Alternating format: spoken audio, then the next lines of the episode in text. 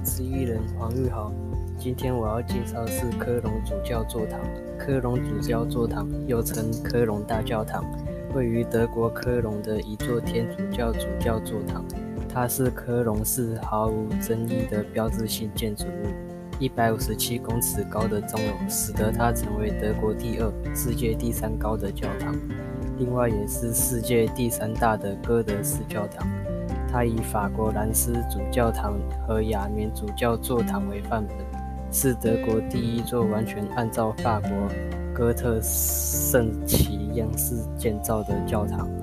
它从十三世纪中起建，工程时断时续，至一八八零年才由德皇威廉一世宣告完工，耗时超过六百年，直到今日仍然修缮工程不断。